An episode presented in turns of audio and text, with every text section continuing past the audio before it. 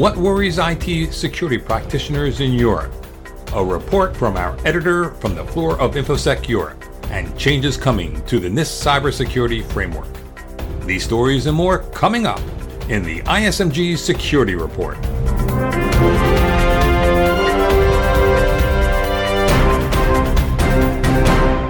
Hello, I'm Eric Chabrow. Europe's largest IT security show is wrapping up, and ISMG's European editor Matt Schwartz is there. Hi, Matt. Hi, Eric. I'm live from InfoSec Europe 2016, a three day conference being held at London's Olympia Hall, covered in iron and glass. This week, it's been playing host to the largest European information security show of the year, InfoSec Europe, which is celebrating its 21st year. The organizers expect to see 15,000 visitors, and the space is packed with exhibitors.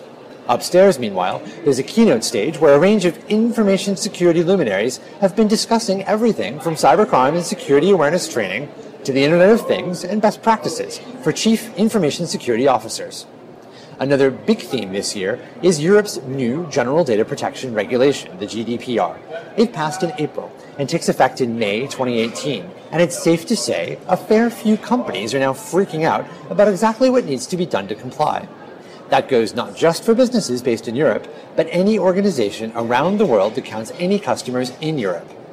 The implications are massive, and suddenly, having just 23 months to gain and demonstrate compliance doesn't look like such a long time. But if I had to highlight one trend that dominates sessions as well as the discussions that I've been having with security experts at the show, it's ransomware.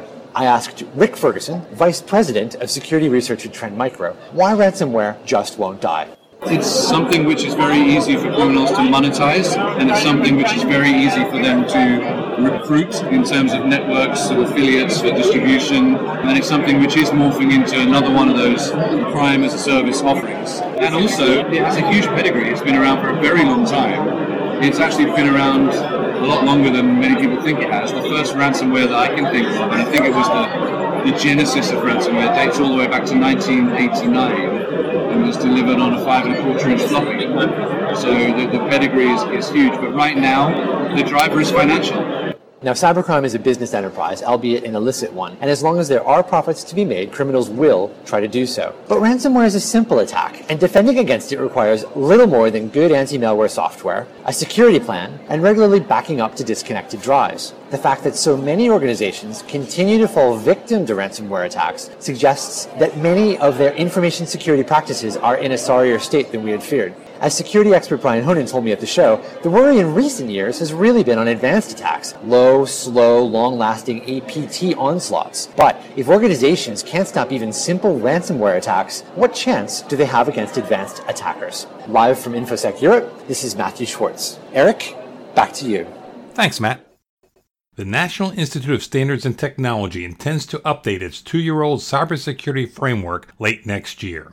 President Obama in 2013 ordered NIST to create the framework as a voluntary guide to help critical infrastructure enterprises to secure their digital assets. Published by NIST in 2014, the framework has been a success.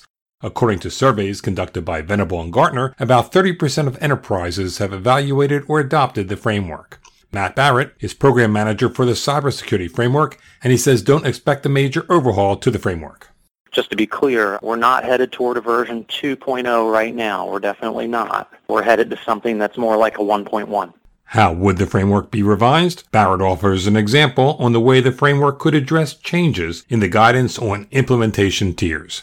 We've been receiving feedback all along that implementation tiers, we'd like to hear more about that. We'd like to get more clarity about that. We'd like to understand how implementation tiers are or are not linked to the framework core itself without changing properties of the core and without changing properties of the implementation tiers, we can provide additional verbiage from the version 1.0 document on what an implementation tier is, how one might go about measuring it, how one might use the categories or the subcategories of the core as an indicator of where they are at relative to an implementation tier. We could try to clarify those things. One other thing regarding the framework don't expect NIST to relinquish its role governing the framework anytime soon. When the framework was first published, it was expected that another group, perhaps an industry led consortium, would oversee the evolution of the framework. But stakeholders tell NIST they're satisfied with the job the federal agency is doing with the framework. it, uh, and it's quite the compliment. A lot of parties expressed their comfort with NIST as the party leading the framework evolution and maintenance.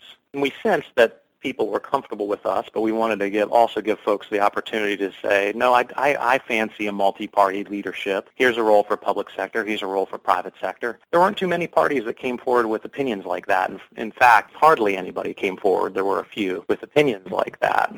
So we've started, you know, our internal dialogue in this around that topic has turned a little bit more toward what does a healthy ecosystem look like for framework? What sort of process is there to nominate things for inclusion in framework? What parties nominate those things? What parties adjudicate those things? What sort of update cycle and periodicity of all of this makes sense so that we don't inadvertently stifle framework use by going too fast or too slow? And which parties are going to participate in that process all throughout? So we've started thinking about it more like that.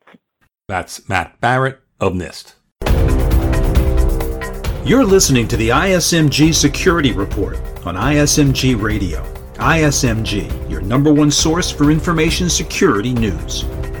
HIPAA, the Health Insurance Portability and Accountability Act, gives patients the right to access their own protected healthcare records. In the past, that meant doctors would give patients Xerox copies of their records, but like almost everything else, patient records are being digitized. To discuss a new campaign to educate patients about accessing their digital medical records, I'm joined by Healthcare Info Security Executive Editor, Marianne Kolbasuk McGee. Hey, Marianne. Hey, Eric. I went to my doctor the other day, and within 24 hours, I got an email from her informing me that my test results were available online. After a couple of mouse clicks, I found out that I'm healthy. Am I typical? Do most patients have electronic access to their health records? Patients have the right to access their designated record set electronically or to request a copy of that. It's becoming more common for healthcare providers to make this data available via secure web portals. What's the government doing to educate patients as well as providers about giving patients access to their medical records online? The Department of Health and Human Services has a website, hhs.gov slash HIPAA, where patients can visit and see exactly what sort of rights they have about accessing their electronic records or requesting copies of their medical records. Here's a clip of one of the videos that they are making available online to help guide pa- patients. Once you obtain your health information, you can do anything you want with it. However, it is important to make the decision to send your health information carefully and that you understand the privacy and security implications of sending your information to others providers must still protect this information, you know, as they have copies of that in their systems. But once they turn this information over to the patients, it's up to the patients to make sure that they secure and keep private their copies. If they decide to send a copy to someone else, once that copy is in the possession of the patient, they're responsible. And then HHS also recommends that if patients do get an electronic copy of their records, that they should consider protecting that information, for instance, on maybe a password protected laptop or encrypted laptop if that's something that they have available to them. Are patients requesting digital records getting them in all instances? Well, healthcare providers under HIPAA must provide, upon request by the patient, copies of their health records the providers can send it, you know, by mail, for instance, or they can send it through email. The preferred method, of course, is to have encrypted email. But if patients say that they don't want the information to be sent via an encrypted or secure messaging system, the healthcare provider must basically do what the patient asks, but the healthcare provider should also inform patients about the risks of data being transmitted that is unsecured. The patients agree, well, okay, sure, you know, send it to me. I don't care if it's encrypted. That's the risk that the patient is now taking. Thanks, Marianne. Thanks, Eric. Finally, the nation most vulnerable to hacking attacks is Belgium. That's according to the IT security firm Rapid7. As reported by The Guardian, Rapid7 produced a heat map by scanning the entire internet for servers with their front doors wide open. And Belgium topped the list with the most servers with open doors. The EU nation was followed by Tajikistan, Samoa, Australia, and China. The US came in 14th, the UK 23rd. Having a port open doesn't mean that the server itself is insecure, but as Rapid7 explains, the more services offered by a server, the greater the attack surface of that device. So, an enterprise with dozens of open doors would be much harder to secure than a business with just one. That's the ISMG Security Report. Our theme is by Ithaca Audio. I'm Eric Chabrow. Catch you next time.